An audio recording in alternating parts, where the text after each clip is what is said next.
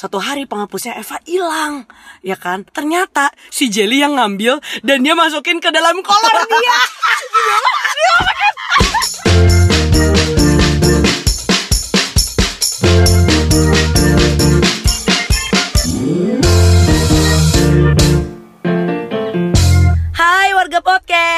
selamat datang di episode kedua. Yeay. di Kenny and Friends hari ini, gue um, menginvite seorang teman gue yang pas gue pikir-pikir, ya ampun ternyata gue temenan sama dia udah lebih dari 20 tahun. Cel. Iya iya, gue baru kepikiran. Namanya adalah Jennifer Liviana. Hai. Oke. By the way, panggilan imutnya Jelly. Karena bener, Jennifer Leviana gitu kan.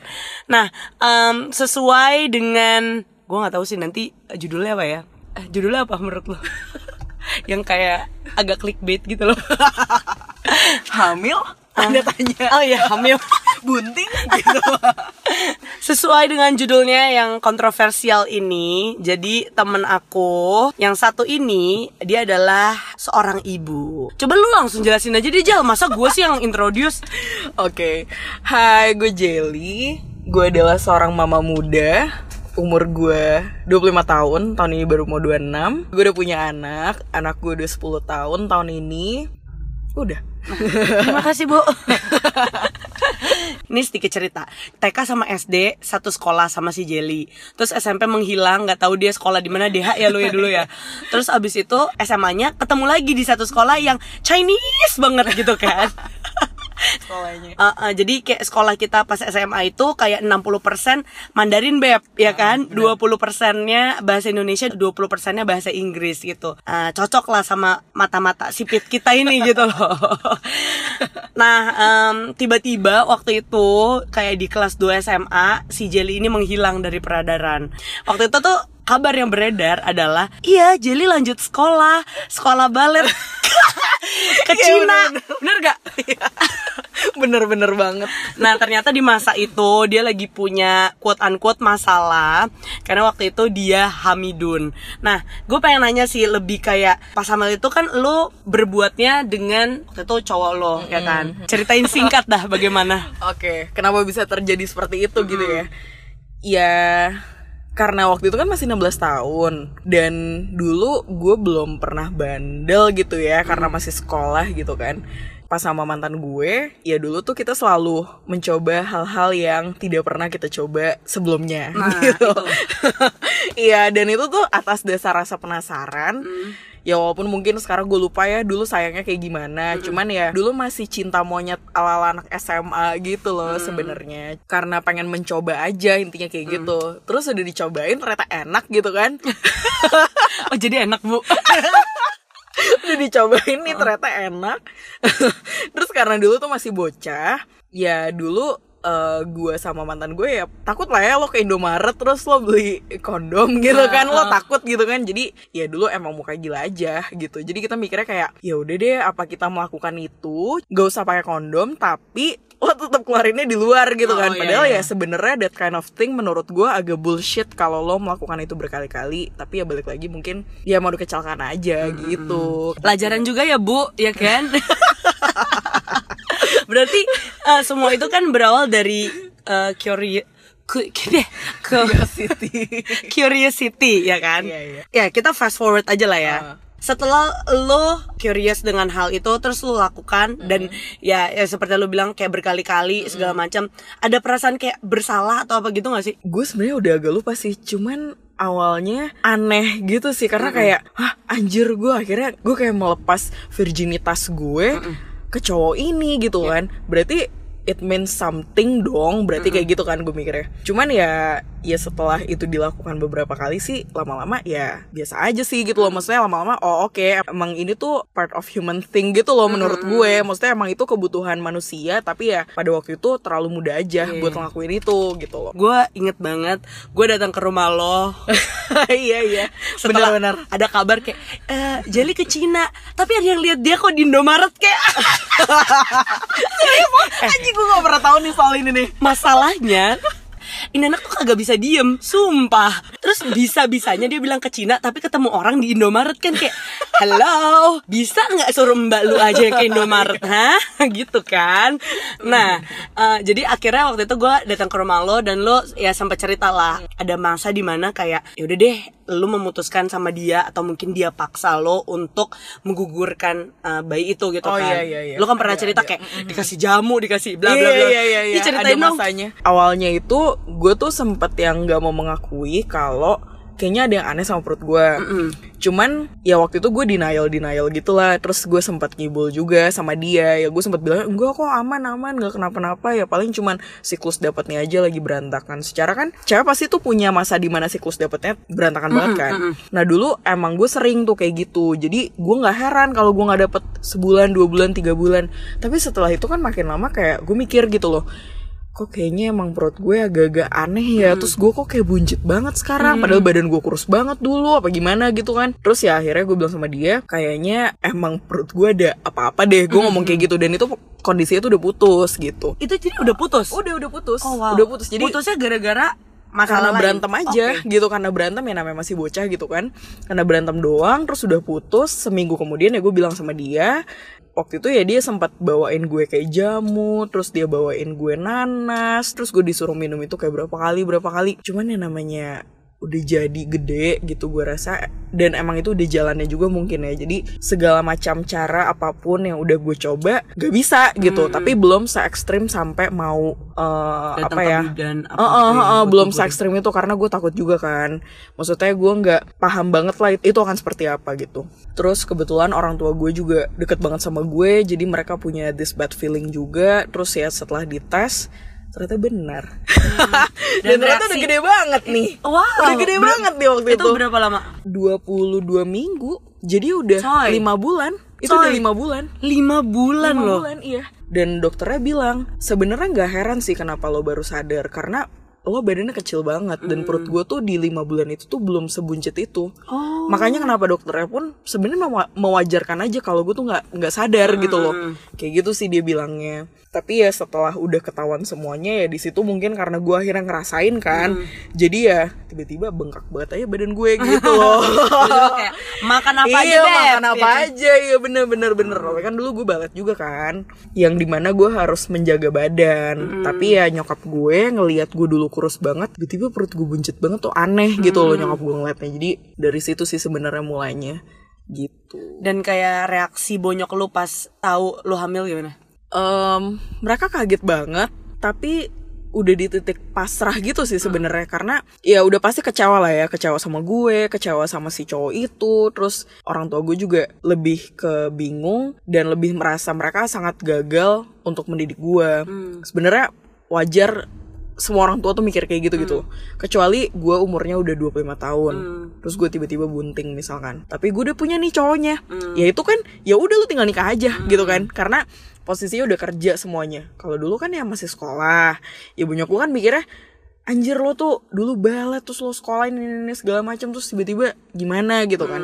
Cuman ya akhirnya sih orang tua gue bisa menerima dengan dengan ikhlas aja sih gitu. Jadi ya orang tua gue cukup wise untuk menerima hal itu gitu sebenarnya. Jadi mereka nggak yang ngebiarinin gue mereka buang gue juga gitu. Mereka tetap ngedengerin maunya gue apa tapi mereka ngarahin dengan caranya mereka Iya, iya, iya, gitu. dari cowoknya juga nggak punya hakikat baik juga untuk melanjutkan hubungan ini. Padahal waktu itu lu sangat butuh dia. Benar. karena secara gimana pun kan dia tetap ayah dari anak lo gitu kan. Proses dari oke gue harus jalan ini nih semua tanpa seorang bapak dari anak gue itu gimana sih?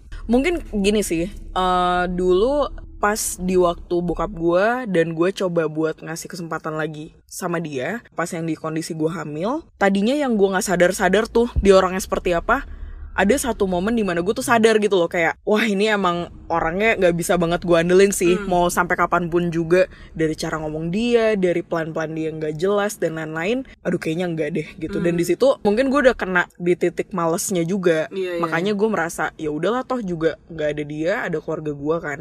Dan keluarga gue tuh bersedia banget buat selalu membantu gue 24 jam gitu loh. Jadi ya udah maksudnya udah ada keluarga gue tuh udah itu udah cukup banget. Wow. gue mikirnya gitu sih. Makanya sampai sekarang juga mungkin masih susah buat jadi mama yang benar gitu ya. Cuman karena gue selalu merasa orang tua gue nggak akan ninggalin gue dan mereka selalu membantu gue jadi ya udah sebenarnya tanpa ada siapa pun selain orang tua gue itu udah cukup gitu. Berarti heroes lu selama ini adalah bonyok lo dan adik lu ya. Iya bener sama adik gue juga. Wow. Oke. Dan sekarang anak lo udah 10 tahun, men. Iya anjir.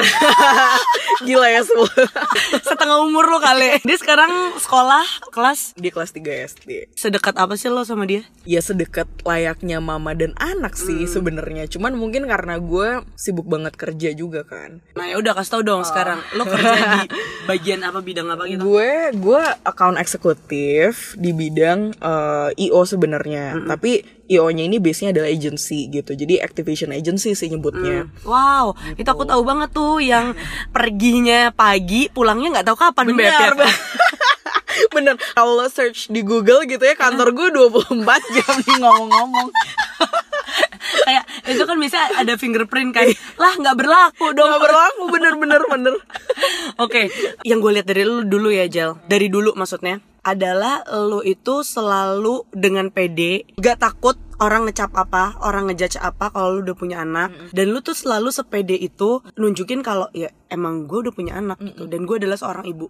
Lu bisa aja kan setelah punya anak ya lu bohongin anak lu aja. Kayak dede lu sama dia kan juga bedanya nggak terlalu Iya, jauh yang sampai seberapa gitu kan. Itu kenapa? karena eh, aduh ini agak narsistik gitu ya kesannya. Cuman sejujurnya gue bangga sama apa yang udah gue lewatin gitu. Loh gue bangga karena gue tahu susahnya melewati masa-masa yang dulu malunya kayak apa kecewanya kayak apa dari segi keluarga gue dan akhirnya gue berhasil gitu loh ngelewatin itu. Jadi kenapa gue harus malu gitu? Ya bukan berarti gue ngomong kayak gini kayak gue harus pamer juga gue harus show off enggak lah ya.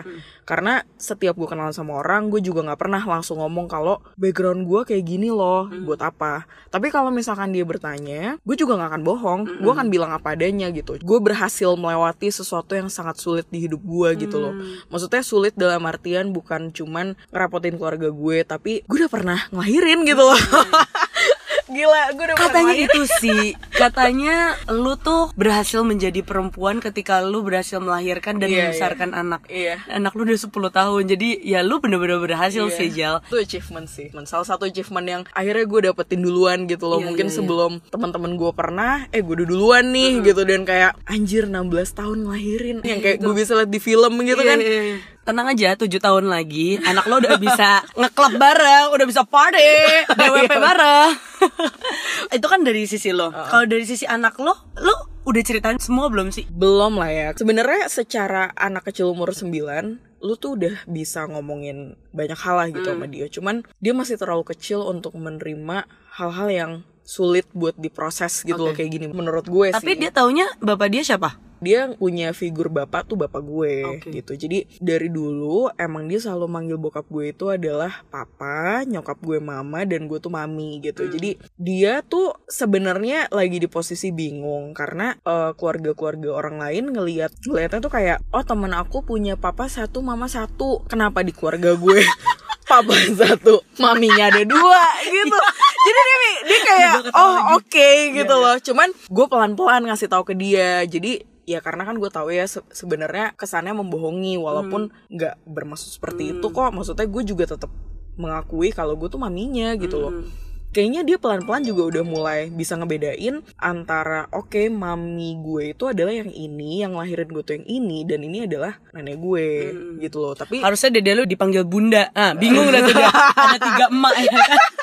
Adik gue tantenya sih Eh, cuman eh, dia tetap manggil adik gue cici gitu Oh, cuman iya, iya, iya. dia eh, adik gue selalu selalu mengakui kalau gue tuh emang auntinya dia Hmm, gitu loh jadi ya nggak segitu ribetnya ngasih tahu cuman emang butuh proses untuk kasih tahu ke dia semua kejadian itu Iya, iya, iya. menurut gue itu nanti ya. dulu lah gitu Tadi lu sempat ngebahas kayak lu malu banget. Emang semalu apa dan emang orang sejudge itu ya? Jal kayak maksudnya pas ketemu sama lo, ya namanya Indonesia menurut gue negara julid gitu ya di sini. Jangankan tahu masa lalu lo gitu. Kayak kita cuman make sesuatu hal yang berbeda dari orang-orang di sini aja, mereka tuh bisa ngasih lihat muka yang kayak anjing stereotype gitu loh. Nah, sedangkan gue setiap jalan sama anak gue kalau sekarang mungkin kelihatan cocok punya anak gitu ya. Karena secara gue udah 25 juga gitu kan. Nah kalau dulu kan ngelihatnya kayak lanjir lo 17 tahun anak lo masih bayi. Lah gimana? Gitu kan Iya, iya, mikirnya. ada juga yang langsung ngejudge gitu loh. Ada juga yang kayak ngejudge-nya dia dari muka.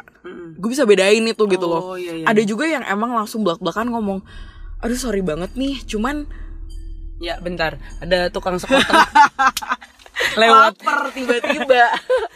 Iya kayak kok kejadian bisa kayak gini? Ada juga iya, yang kayak iya, gitu. cuman balik lagi sebenarnya kan yang namanya lo tinggal di, di negara julid gitu ya lo nggak bisa kontrol dan lo nggak bisa cater semua omongannya mereka. Jadi menurut gue balik lagi tinggal lo ngeresponnya gimana. Iya, iya, menurut gue kayak gitu ya. Selama gue ngeresponnya bener nggak usah dinyolotin balik ya udah ntar orangnya juga pasti akan ngerasa nggak enak hati sendiri Iya, iya, kayak iya, gitu sebenarnya Gila. Tapi intermezzo sedikit ya. Gue tuh inget banget eh, karena kita temenan dari TK gitu kan. Terus SD kita juga satu sekolah. Jadi ada satu cerita di mana kita tuh punya teman baik yang sama gitu. Eh, namanya Eva. Nah, si Eva sama si Jelly ini tinggalnya tuh kayak satu komplek tapi belakang-belakangan gitu loh. Tiba-tiba teman baik sama gua, teman baik sama Jelly gitu kan. Dulu tuh gue emang orangnya tuh kayak apa ya eh, overprotective kali ya sama teman sendiri. Nah si Jelly ini punya tempat balet. Si Eva disuruh balet di tempat les dia. Terus gue telepon, lo ngapain balet sih? Gue telepon Eva gitu kayak, lo ngapain balet sih? Lo tau gak sih kalau misalnya balet itu katanya kinya bisa robek.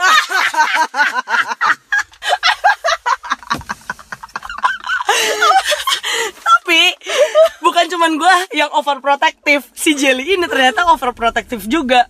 Jadi kita punya penghapus ya. Dulu tuh zaman zaman SD ya. Penghapus harus kembaran lah apa segala macam. Suatu hari penghapusnya Eva hilang Ya kan? Ternyata si Jelly yang ngambil Dan dia masukin ke dalam kolor dia Serius loh Lu tau gak sih aduh geli banget nih dulu pas zaman zaman SD tuh terkenal banget yang namanya penghapus yang wangi. Sumpah gue gak bisa bayangin. tuh. Kita hina banget dulu. Oh, sumpah. Hina. Wah hina banget sih. Hina wah, wah, wah. Ini ada ada laki yang dengerin podcast lo langsung benci banget ini Iya, sama sumpah. gue nih. Anjing jeli Eh, apaan tapi- sih? Jadi seintens itu dan sedekat itu pertemanan kita ternyata Jel. Oke, kita langsung fast forward. Anak lo udah 10 tahun, udah besar lah dan mungkin dia akan 100% tahu gitu. Dan dia akan mungkin mencari bapaknya siapa. Lu bakal bolehin itu gak sih? Ya nggak apa-apa sih gue gitu karena eh, menurut gue dia juga punya hak untuk tahu dan mencari. Ya kita nggak bisa nebak ya nanti dia pengennya seperti apa. Cuman kalau dia mau kayak gitu dia punya haknya kok menurut gue. Dan balik lagi buat si bapaknya itu pun juga sebenarnya punya hak untuk nyari anaknya. Jadi dari gue walaupun gue udah merasa emang mungkin gue nggak jodoh sama bapaknya, ya one day kalau misalkan emang harus ketemu demi buat anak gue ya nggak masalah gitu loh. Karena menurut gue ya itu bukan hal yang harus gue tutup tutupin kok ngapain juga. Kalau misalnya anak lo mau tinggal sama bapaknya, aduh. Em, gimana ya? Itu nanti dulu kali ya waduh gitu loh nantikan saja episode kedua dari hidupmu. benar benar benar Terus lu istilahnya dicap mungkin sama orang-orang atau cowok yang mendekati lo gitu kan. Wah, dia single parents atau enggak janda lah ya istilah kayak gitu. Itu menjadi sebuah permasalahan nggak sih dari cowoknya sendiri sama dari keluarga cowoknya kali ya. Mungkin lu pernah menemukan case yang lu rasakan sendiri. Sering sih Itu sering terjadi sih di kehidupan gue Ya kalau kayak dulu gitu ya Setelah kejadian itu ya kan gue vakum dulu tuh Dari kehidupan gue gitu kan Sosial media segala macam. Ah, ah, gue vakum semuanya gitu. Cuman ternyata ya setelah kehidupan gue balik lagi seperti awal, cuma bedanya gue udah punya anak aja, gue udah bisa sekolah segala macam. Ada waktunya di mana gue akhirnya deket lagi sama cowok, terus pacaran lagi, itu nggak berhasil terus gue putus gue deket lagi sama yang lain gue pacaran lagi tuh nggak berhasil juga. Dan itu alasannya nggak jauh dari karena orang tuanya. Kalau nggak karena si cowok itu punya pertimbangan lain. Tapi kalau dulu gue paham karena dulu kan hitungannya gue juga masih SMA ke kuliah. Terus udah gitu masih kuliah awal. Iya. di mana ya kita semua masih tinggal sama orang tua dan si cowok ini pun juga nggak punya garansi apa apa untuk ngebawa gue kan Iya. jadi ya ya udahlah gitu wajar aja sih menurut gue emang bukan jalannya aja cuman ya walaupun gue kayak tough banget gitu ya Hmm. cuman kadang tuh kalau misalkan gue lagi sedih ya gue mikir aja kayak kenapa sih kok jadi orang tuh ngelihat gue tuh sebelah mata banget Iya. sebenarnya adalah di pikiran gue kayak gitu objektif gue juga bukan kayak gue harus punya cowok buat menyenangkan hidup gue dan anak gue gitu loh ya kalau misalkan emang jodohnya udah ada gue yakin nanti gimana pun keadaannya yang kelihatan impossible itu akan jadi possible gitu loh Ya karena memang kalau mau menjadi cowok lu ya harus sudah siap menjadi suami dan bapak ya gak sih? secara tidak langsung Iya, kayak gitu kalau mau serius Iya. gitu kan tapi kan emang eh, buat gue udah nggak ada waktunya untuk bermain Iya. gitu ya karena ya lo udah di apa ya kayak quarter life lo gitu Hmm. tapi balik lagi gue juga nggak memaksa siapa pun untuk kayak misalkan deket sama gue nih langsung kayak ayo dong kenalan sama anak gue apa gimana gimana gue nggak yang langsung kayak gitu gue ngeliat juga dari cowoknya. Iya. Hmm. oh kayaknya udah bisa nih ya udah ayo kalau belum bisa ya udah nanti dulu Iya, aja iya, iya. kayak gitu Ngomongin soal quarter life crisis, lu kan memulai quarter life crisis lu lebih cepat. like, Udah jauh 10 tahun iya, lebih cepat 10 tahun.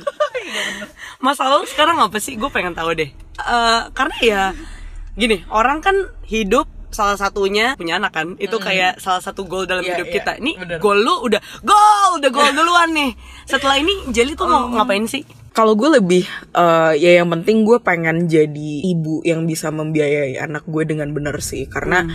gue tahu eh, sekarang itu biaya anak itu nggak murah. Iya, betul. Biaya apa pun tuh mahal banget. Jadi dengan kehidupan gue yang sekarang dan gue udah kerja, gue bener-bener harus kerja keras gitu loh. Maksudnya Hmm. ekstra banget. Kenapa? Karena eh, gue kan gak selamanya akan tinggal sama orang tua gue kan. Hmm, Dan sekarang istilahnya gue masih nebeng nih sama orang tua gue. Tapi one day gue harus bisa tinggal sendiri.